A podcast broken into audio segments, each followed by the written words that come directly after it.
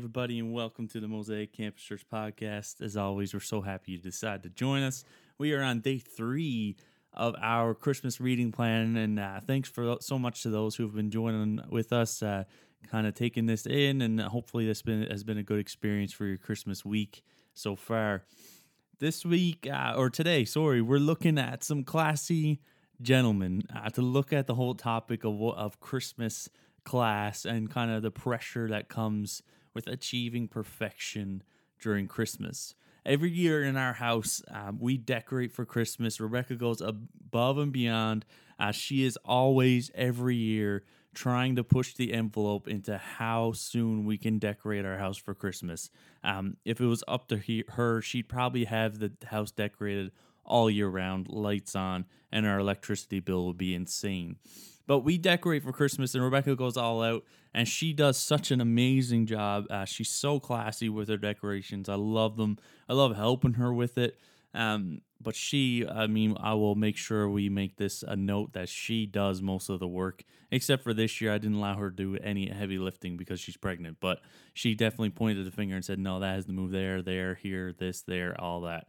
Um, but she does such an amazing job. And one of the things that she does is when you walk into our front door, you'll see a banister going upstairs, and she puts garland uh, down this banister with these white glittery leaf things, and then she puts some gold glittery glittery leaves. Uh, if you haven't noticed, a lot of our Christmas decorations contain glitter. It's a bit of a sore point with me because I feel like uh, there's just glitter everywhere. But she does this banister. There's amazing garland, these glittery, gl- that's a hard word to say, glittery leaves on the banister with lights, and it looks beautiful. It is probably one of my favorite things in the house that Rebecca decorates. It is just so stunning. The thing about the banister, though, is that it is extremely difficult to get perfect.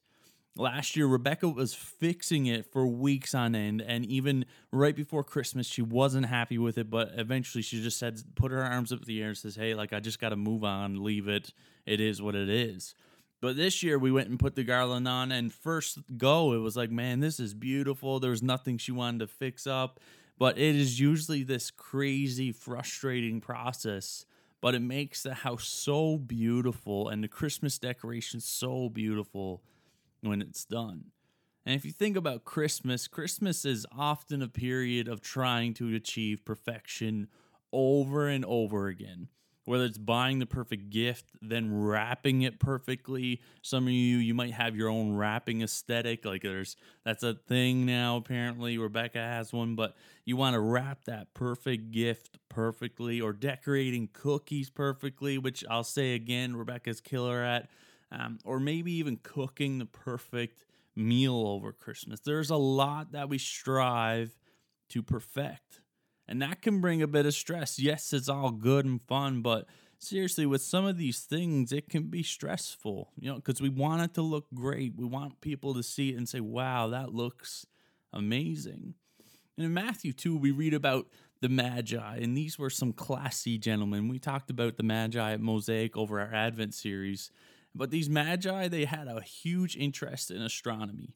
They were usually put together people, they were highly respected from royal leaders, but they were kind of kept at arm's length from religious people. Their interest in astronomy was often associated with magic, which was seen as this like gray area for religious people. And so they kind of kept them at arm's length. They didn't feel really good about the whole astronomy magic thing, so they didn't want to be associated with them a whole lot.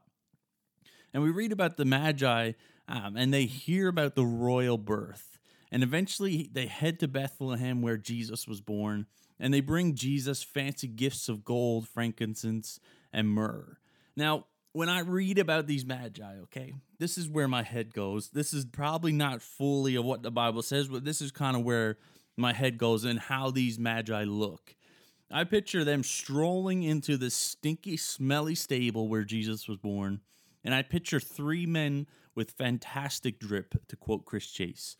I think their clothes are just some of the finest, flashiest, you know, big gold sparkly hats, not a wrinkle in their gowns, and they have like the finest, fanciest sandals you could buy at the time.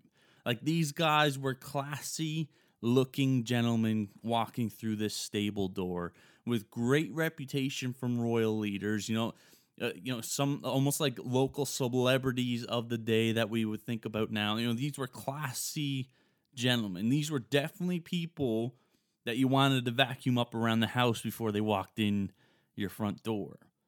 And Mary, just after giving birth to Jesus, I'm sure she's not thinking about vacuuming. You know, I'm sure she doesn't have a whole lot of time to clean up. And Joseph, he's a bit scatterbrained. You know, he's had he's a new father, a new husband all at the same time. That's a lot to take in. And so to clean the place up, to make it look respectable and perfect for these magi was almost impossible for them in the moment. But these classy magi, they walk in, they don't notice the mess, the smell, or the stinky animals. The story tells us that when they see Jesus, they simply bow down before him and they worship him. In all their perfection, you know, their nice, fancy, wrinkleless ground, gowns, you know, the sight of Jesus causes them to lay everything aside you know, everything that made them look perfect and put together. And they simply worship baby Jesus, who changed their lives and would change many lives to come. You know, that was their reaction when they first met Jesus. And Christmas can bring a lot of perfection pressure. There's so much to do. We've talked about the chaos of Christmas. There's so much to get done and get it done well. You know, we want to make sure we deliver on a perfect gift, the perfect host, whatever that may be. There's a lot of pressure there. But at the end of the day, Christmas is all about laying aside that hustle and bustle that is associated with this week and this day and saying that, you know, in this time especially, Jesus, I worship you you know, yes, I'm going to try and bake the perfect cookies and make the perfect dinner and all these things. I'm going to try and do that so well. But at the end of the day, at the end of this week, Jesus, I want to recognize that this week is about you and celebrating you coming to earth. You know, and so because of that, I'm going to take some time and to worship you. So today, as you're doing this reading plan, I don't know what you have planned today. Maybe you're doing some last minute shopping. Maybe you're doing some last minute baking, whatever that is. Maybe today's your wrapping day. Or maybe you're just chilling watching some holiday Hallmark movies. Whatever may be your day. My challenge for you today is in the midst of trying to achieve the perfect week, take time to recognize who Jesus is in your life and spend some time worshiping Him today. And that may look differently for everybody. That might look like going for a walk out in nature. Maybe you want to throw on some worship music, some Christmas music. Um, go ahead and do that and listen to some of that. Maybe it's just opening up your Bible and reading. Maybe it's journaling. Maybe it's just sitting in silence or spending some time in prayer.